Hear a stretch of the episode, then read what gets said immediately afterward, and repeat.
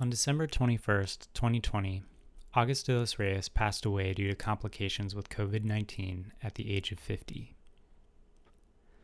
Since learning about this, JP and I have been saddened to hear of his passing. August was a remarkable designer with an amazing intellect, and he put it to good work, making impact in not only the products for Microsoft, Pinterest, Google, and Varo Bank, but August changed the way these companies and teams approach their work. He was a champion of inclusive design. We had the privilege of meeting and speaking with August in 2019 when we were in San Francisco. During our time together, August spoke of the importance of inclusive design and the type of legacy he wanted to leave behind for future generations. He believed that this approach to working could dramatically impact the way we live in a society. He imagined a world and a process that consciously merge technology, culture, and inclusion for future generations. August spoke of living a life with no regrets. When This is Design School started, the intention was to help support students and design practitioners to learn about the different paths and choices that made people the designers they are today. Few of the people we have talked to have had such a prolific career and impact as August de los Reyes. We send our thoughts and condolences to his husband and family during this time of remembrance. In honor and celebration of his legacy, we are reissuing our interview with August to continue to spread his vision. May his spark continue to inspire each of us to seek a life filled with passion, purpose, intention, and inclusion. This is Design School as a podcast for the growing designer. Those interested in design, starting their career in design, or looking for a reminder of why they went into design.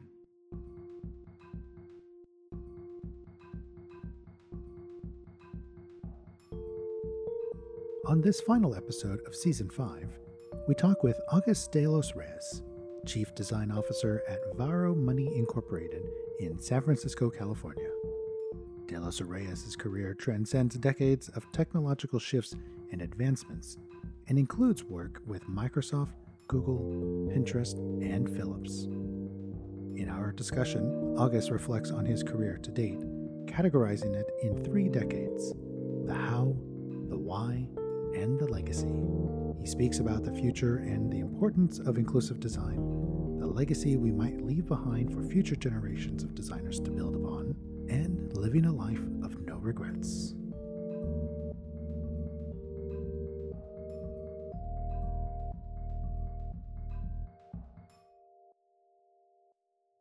August de los Reyes, thank you for joining on This is Design School today. Um, I feel like there's been a lot of people that I've come across in my life that have known you, and your name has come up so many times. And so I'm so excited to be talking to you today.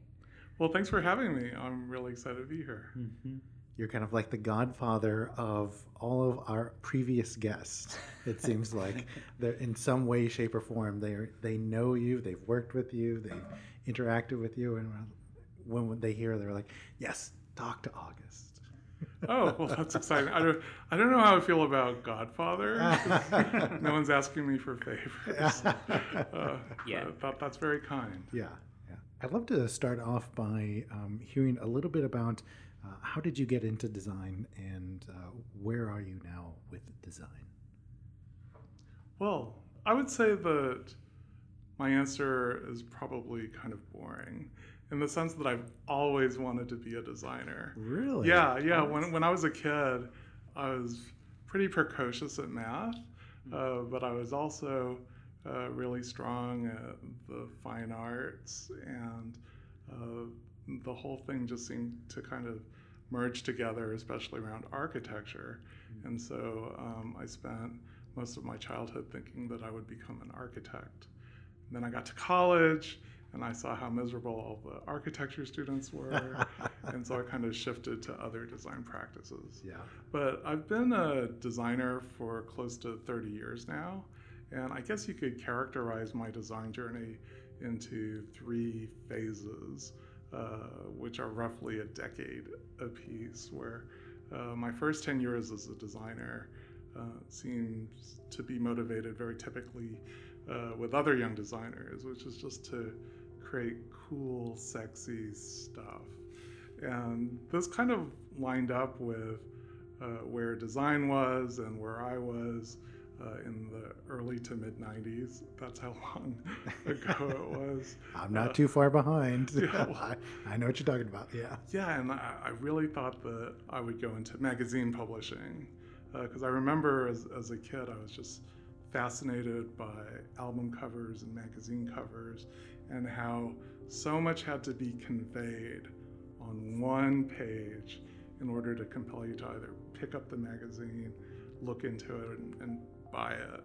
And as luck would have it, uh, after I finished undergrad, um, I landed an internship at the Atlantic Monthly uh, in Boston. And I was like, okay, I'm in it, and I'm setting up interviews at Condé Nast, and I'm ready to embrace uh, the world of magazines. And when I arrived at the Atlantic, they asked me uh, to join a special projects team uh, to look into this fun special project called the web. and I learned how to do HTML, and I also helped kind of transcode some of their content to the AOL platform and all things digital. Well, long story short, uh, um, I ended up uh, giving a presentation at Macworld Expo in Boston 1995, where uh, some of my college classmates and I had created a CD-ROM, uh, which at that time was like the digital medium. Oh yeah. Yeah. yeah. We had kind of figured out organically our work process and how to storyboard non-linearly and really embrace the idea of hypertext and hypermedia uh, and create this kind of compelling CD-ROM. And after we gave that presentation in 95, we all got job offers and I ended up joining a startup and I left the notion of magazine publishing behind and stayed in technology the rest of my career. So that was kind of like the first decade. Mm-hmm. So I packed my, my, packed up my bags and moved to the Netherlands, moved to Amsterdam, and um, worked for Philips Design, which is the design arm of Philips Electronics. And um, I was there for three years, and this is how my time in the Netherlands unfolded. Year number one, I thought, my God, this is designer's paradise. Look at all this Helvetica. like, look at all these posters and uh, Gert Dumbar and like the design systems. It was like crazy. And then my second year out of the three was um, just getting really acclimated to the Dutch way of working. And so my third year, I would characterize as all I want to do is go home, go back to the United States. And so um, at that time, I'd uh, written a, a, design book for mobile devices. It's a terrible book. Don't look it up.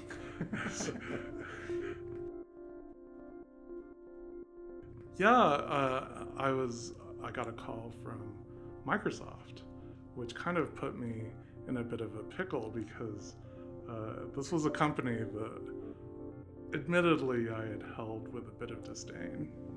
And I thought to myself, well, at least I'll be back in the United States. I could work there for a year or two and probably move on to somewhere more interesting. And that year or two ended up being 14 years. So, yeah, I, I think the Pacific Northwest was kind of best of both worlds, where I had the urgency of a typical American corporate culture uh, in Redmond and uh, I wouldn't call it European, but there was something about the Pacific Northwest that felt very similar to uh, the vibe uh, that I found in Northern Europe. Uh, and uh, I just ended up staying there. But I think the second more compelling reason uh, about this kind of second decade of my career is what I learned from Philips and more so at Microsoft uh, was the scale and the impact that design could have. There's a story which um, reminds me of how that kind of impact could have both a positive or a negative outcome. So, one of the uh, first tasks I was given when I joined Microsoft uh, was to help cobble together an icon, a speaker icon for MSN Messenger. Oh, Uh, yeah, this is so you're getting the kind of time frame here, and so It was uh, that blue, um, yes, uh, the light shiny blue, shiny. Yes, yes. That, yeah. Okay. Had a very ethereal quality to it. It did. It did. And um, I don't know if you recall the microphone icon on it, uh, but I had worked with an illustrator and we threw the thing together literally in half an hour and handed it off, uh, thinking, oh, this will have to go through all sorts of testing and rigor. And the next week it was live in Messenger, and I talked to my program manager. And I said, "How many people are going to see this icon?" It was one of those old-fashioned, old-timey, Mm-hmm. uh, pill-shaped microphones. Yeah. And I said, "Oh, about 35 million people a month." And I thought, "Oh no." Whoops. well, I mean, yes and no. It's just that if there were that many people experiencing it, it could have been a bit more thoughtful. And um, uh, but that was kind of my wake up call of how what could seem as very small decisions on a day to day basis could impact literally millions of people. Uh, and so I started thinking about uh, the how of design, how design can actually affect uh, people's moods, uh, how it generates emotion uh, on a very broad scale. So that's about uh, the second decade of my career. And I guess the third decade happened, uh, begun uh, during my uh, time leading design at Xbox. So in 2013, uh, I landed my dream job at Microsoft, which was to lead design at Xbox. Up until then, I had really been fascinated with the idea of play and the idea of emotion and how technology could generate emotions, a whole range of emotions uh, uh, in people that interact with it, whether it's through games or through other kinds of software and hardware.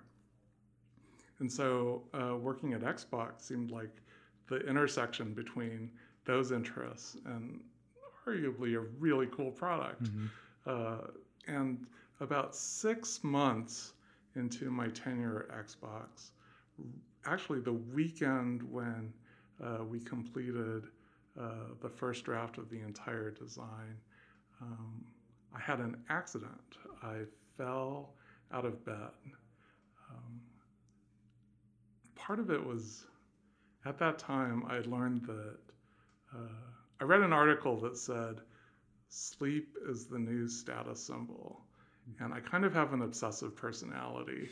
So I wanted to get the best possible sleep that I could.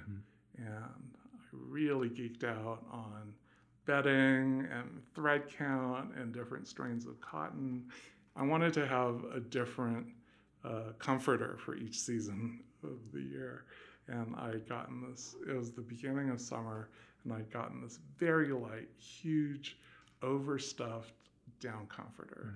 And what it did is it kind of uh, created um, a, a misperception of how big my bed was. So I was falling back into the bed. I thought I was going to relax, and I actually fell and uh, hit my back on the rail of the bed. And what ended up happening is I had a small fracture in my back. And because of other factors, including a misdiagnosis and some miscommunication in the emergen- emergency room, um, I ended up paralyzed. Basically, I was uh, in the hospital, out of work for the next six months. Um, and uh, during that time, all I wanted to do was get back to work. And it just so happened uh, that um, going through rehabilitation and learning my new normal, uh, learning how to navigate the world in my wheelchair, I ended up returning to work uh, on the eve of the launch of the Xbox One. So in a way, I kind of missed all the the, the trials and tribulations of uh, engineering and marketing and program management and design having trade-offs Mm-hmm. to bring the product to market. But I, um, uh, I, I ended up coming back to work right when it arrived, and uh, it felt like a double celebration uh, for me. And while I was gone, during the six months that um, I was away from work, the entire company had gone through this massive reorg, this huge reorganization. There was a new CEO, and things were moving at the tectonic level. And when I'd returned to work, I also returned to a new boss. And what had happened is all the different heads of design for uh, the products in our division now all reported up uh, to a centralized design organization. So um, my peers were now the head of Windows, uh, the head of uh, Microsoft Store, the head of HoloLens, and so on. And one of the things that our new boss, Albert, uh, asked us to do was to come up with a design agenda. In other words, what are some common threads that all the products in our division could share, uh, given the kind of breadth and impact uh, that we have uh, in everyday lives? And there were a lot of ideas that were being tossed around, but the one that I immediately glommed onto was the notion of accessibility. And one of my colleagues, one of my peers uh, at the time, her name is Kat Holmes.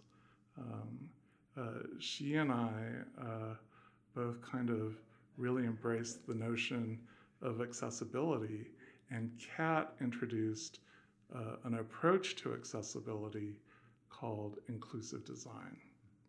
And so, in a way, uh, Kat helped create the conceptual framework for inclusive design. And part of what I wanted to do in terms of accessibility and inclusion is apply it to Xbox uh, as soon as possible. And so um, that began uh, the kind of third phase of my design journey, uh, the one that uh, I'm on right now. And I would argue that this decade of my career is about the why. So if the first was about the what, the second is about the how, now it's about the why.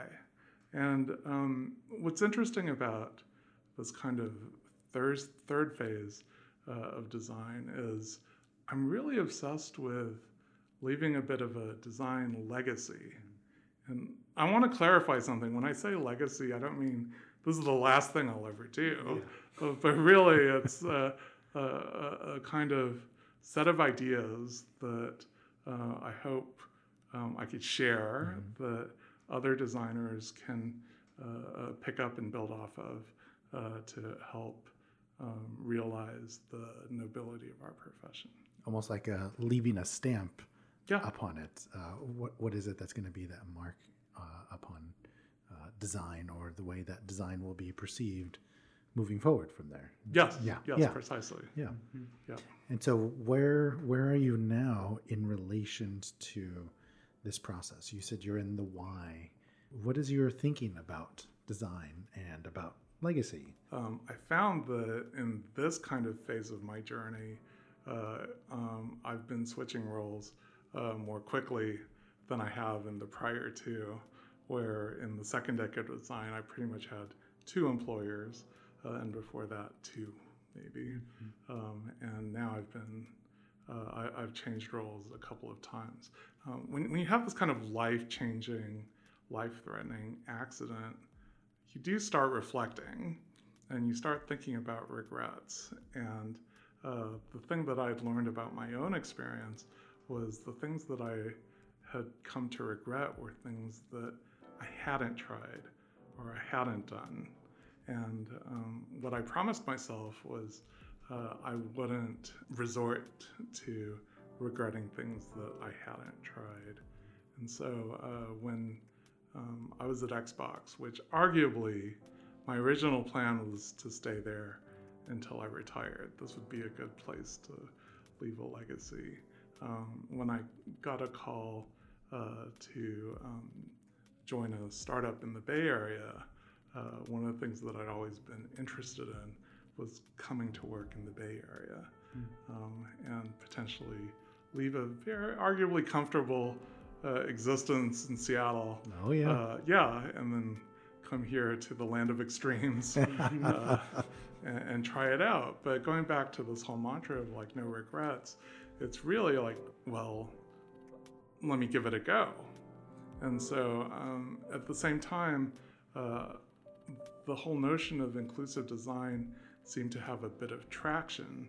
Uh, and uh, I can get into the mechanics of inclusive design in a bit, but uh, what I found is I wanted to be a kind of Johnny Appleseed in spreading uh, this approach to uh, design and accessibility because if you think about the first two phases in my career uh, about well making cool stuff uh, and then being able to make cool stuff at scale uh, i think we're all well aware of the kind of scale that technology presents itself today which is instant and ubiquitous. Uh, in other words um, just making one icon and having couple tens of million people view it is nothing compared to the kind of uh, uh, instant and ubiquitous proliferation of ideas, concepts, beliefs uh, that we're finding now in the 21st century. Uh, so, uh, in kind of thinking that way, well, here's an opportunity uh, to help shift an approach to design that by its nature is ubiquitous. So why not design uh, for as inclusive an experience as possible?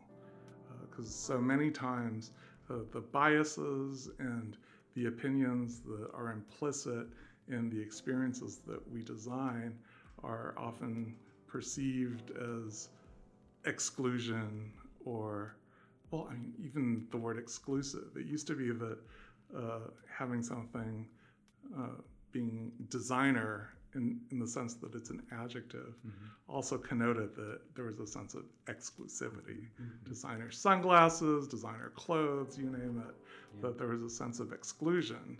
And I think part of where we are today is um, as, as a profession, we need to turn that on its head uh, in the sense that um, the notion of exclusive design is an outdated notion because I don't think designers 100 years ago would ever imagined uh, the kind of scale and speed uh, that the design of technology would have today. Mm-hmm. So, I guess as you are thinking now of the why as part of this third decade of your career, what are some of those things that you are thinking about? What you mentioned legacy. Um, where are you now in all of this? I'm at the point where I'm challenging the definition of accessibility. Uh, in other words, inclusive design is an approach, universal design is an approach, mm-hmm. and the desired outcome of both approaches is accessibility. And the kind of mental model that we have for accessibility has to do primarily with physical or cognitive abilities mm-hmm. or ability differences.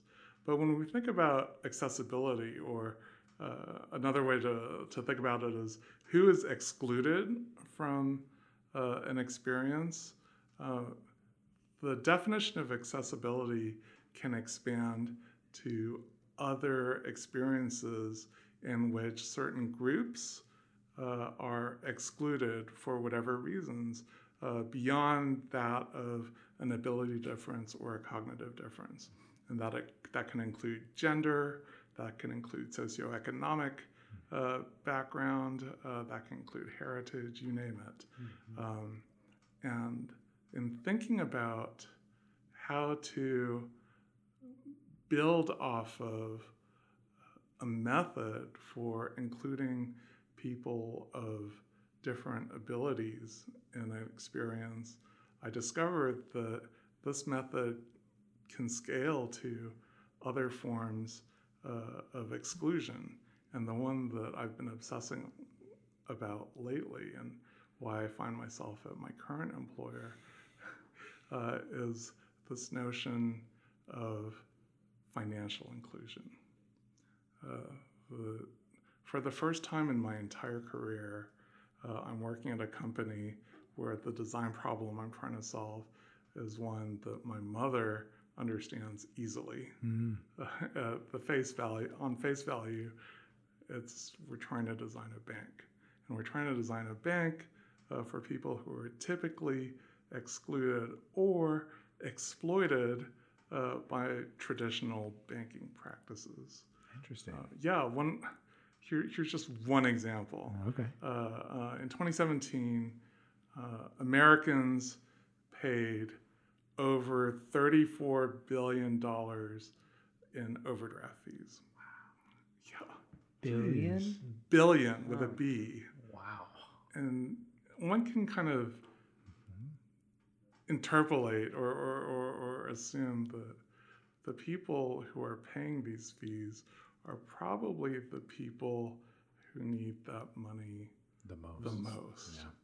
So that's just one example mm-hmm. of how to start thinking about what would a, a banking experience in the 21st century be like and how could uh, it help democratize literally a day an everyday activity uh, one that's also coupled with a bit of stigma uh, because one people don't like to talk about money. Mm-hmm. And two, if they do, there's almost imposter syndrome of not even having a kind of basic knowledge of personal finance. Uh, coming here, my, my parents came here as immigrants. And part of the promise of living in the United States is anyone can succeed. Mm-hmm by hard work and wherewithal and tenacity. That the American dream is possible. Yeah. yeah. But on the flip side of that is if you do not achieve this kind of very prescribed American dream, it's also your fault. Mm-hmm. By whatever reason. It yeah. doesn't even matter if you've missed an insurance payment and it's driven your family into bankruptcy. For some reason, there are certain ideologies that suggest it's all on you. Mm-hmm. I think part of that is perception that design can help address. So I know this sounds audacious, uh, but I would argue that the design team that I'm helping lead today uh, is helping to design a new American dream. That's so fascinating. Yeah. So I mean, in just the course of our lifetimes, we see these kind of uh, uh, assumptions or understood mores kind of shift.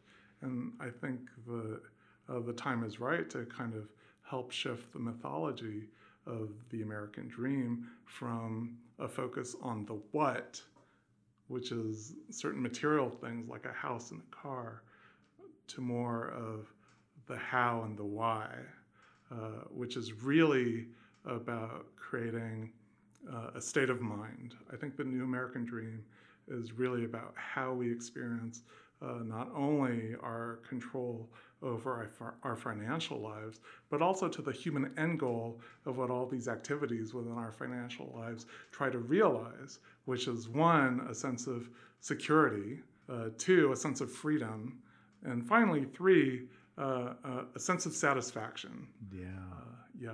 So I think the new American dream is really about uh, instilling a, a, a, sense of being um, around security, freedom, and satisfaction.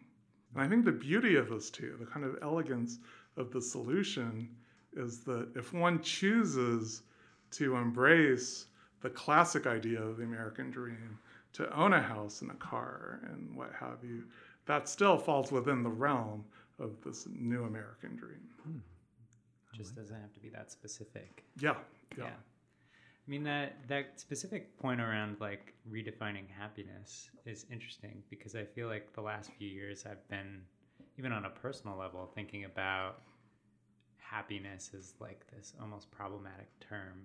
Because if you overlap it into a lot of what we do with design, is this idea of like simplicity and complexity, right? Mm-hmm. You can't have simplicity without complexity, otherwise, you wouldn't know what simplicity is.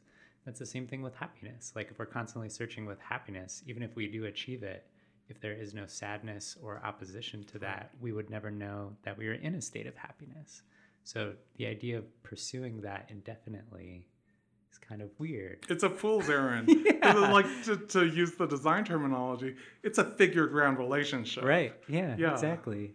And so, but changing that to something like satisfaction, it's something that you can earn out of that broad range of experience. Yes. Yeah. Yes. Should that be design's goal? Or like, should design have a hand in that? Like, should we be teaching that? Yeah. Well, or like at what level do we do we get designers involved in that? Right? I mean, when you were talking about inclusive design, mm-hmm. right? Like more forward thinking programs is maybe beginning to be discussed.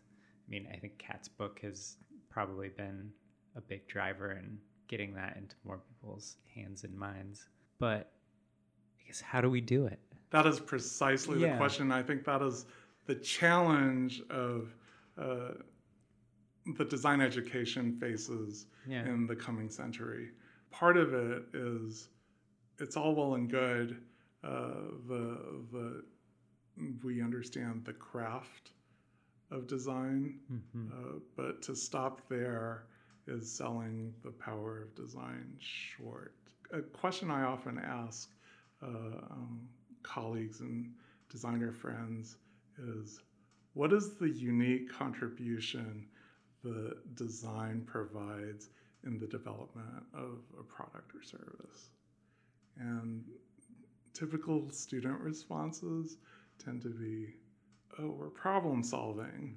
But I, I have to reemphasize the unique contribution that design has, because arguably other functions are problem solvers. Other functions are also creative. Uh, what is the unique contribution that design provides?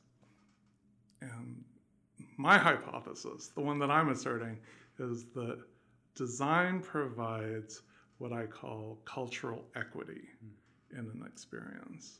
Uh, in other words, it provides the non utilitarian and non economic benefits of any given product or service. Uh, and it's not to say at the exclusion of, uh, of, of others, but this is the unique contribution uh, the, the design provides. In other words, what are the signals, uh, whether they're visual, auditory, experiential, that ties a given experience to the cultural context in which it's being experienced? Does that make sense? Mhm. I mean, it's part of part of the word design. Yeah. It's it's these are signals that actually make a given uh, uh, experience relevant to the time and place of the pe- person experiencing the design.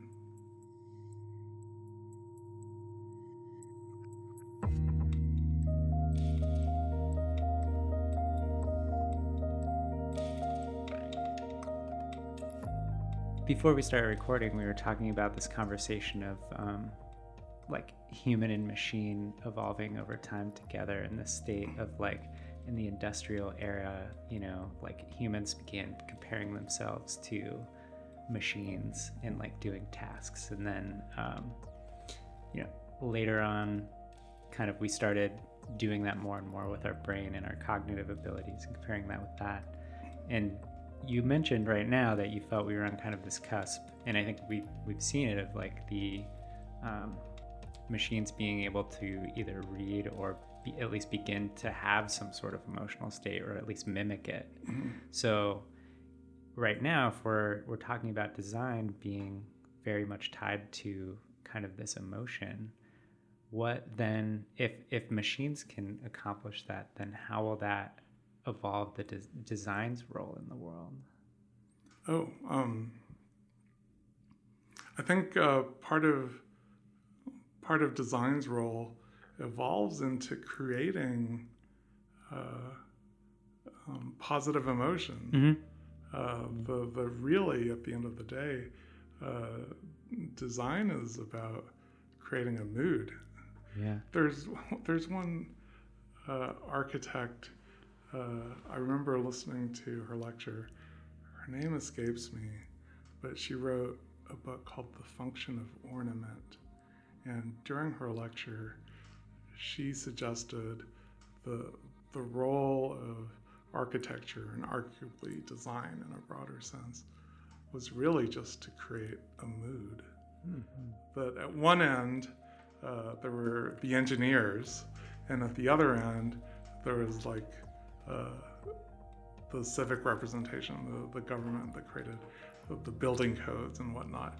And kind of like at that intersection, that overlap between engineering and code uh, was the role of the designer. The, the, the intersection of those two rule systems actually produced a mood.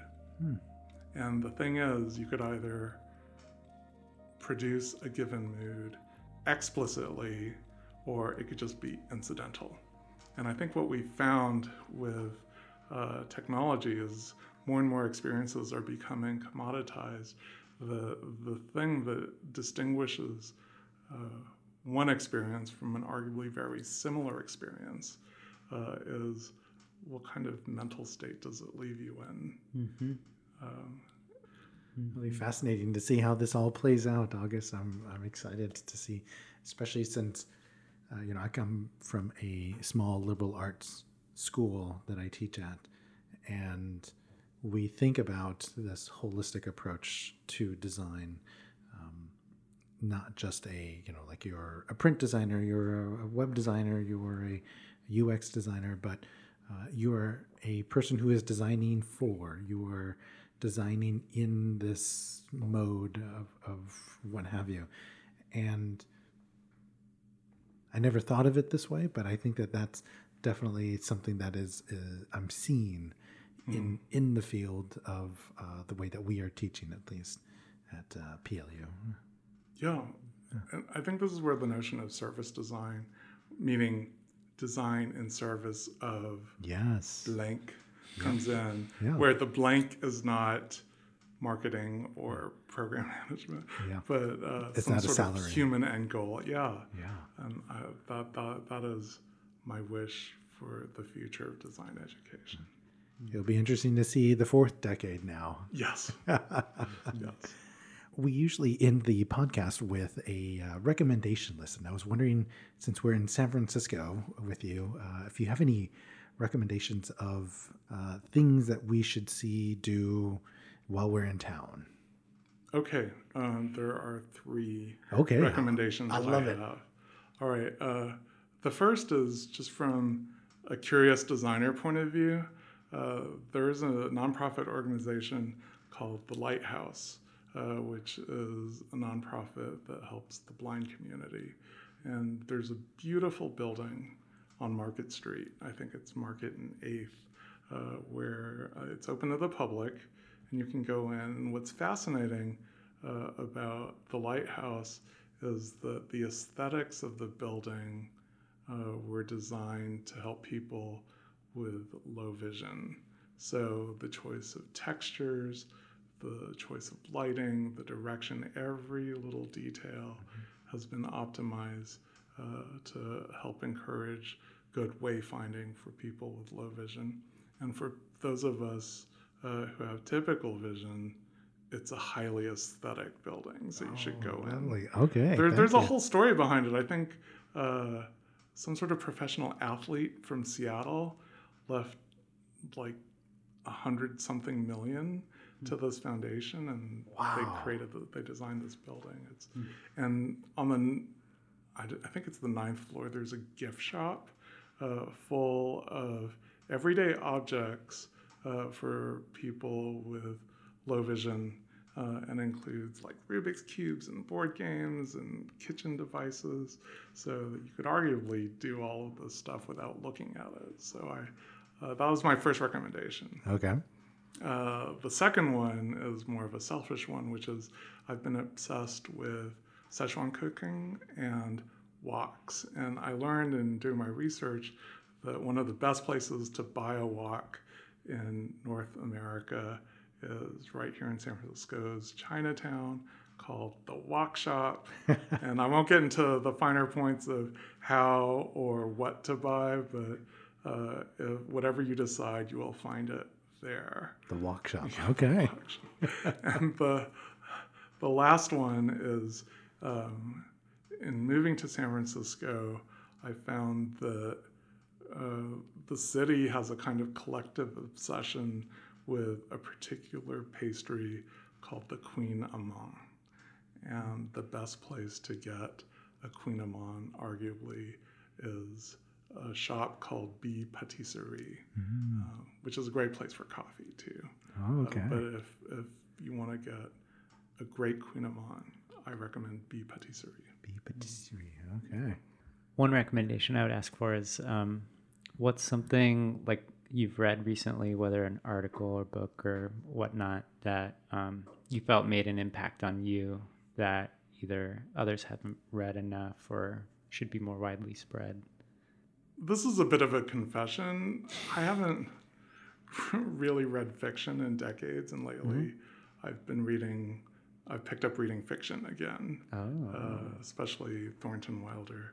That aside, if we're if, if we're going beyond reading, because you did say whatnot, yeah. One thing mm-hmm. that I've been super obsessed with is the history of house music, mm. and then kind of looking at the history of it and how it was born out of the ashes of disco in the early 80s and the kind of social impact and social movements that informed it and this kind of parallel movement happening in Europe, and it, it's fascinating. And I mean, part of it too is like I learned that some of the drum machines uh, the, are kind of the de facto standards in both hip hop and house music. Uh, the 808 and the 909 uh, are the de facto standards because they were commercial failures and the market was flooded with used 808s and 909 drum machines, which were easily acquired.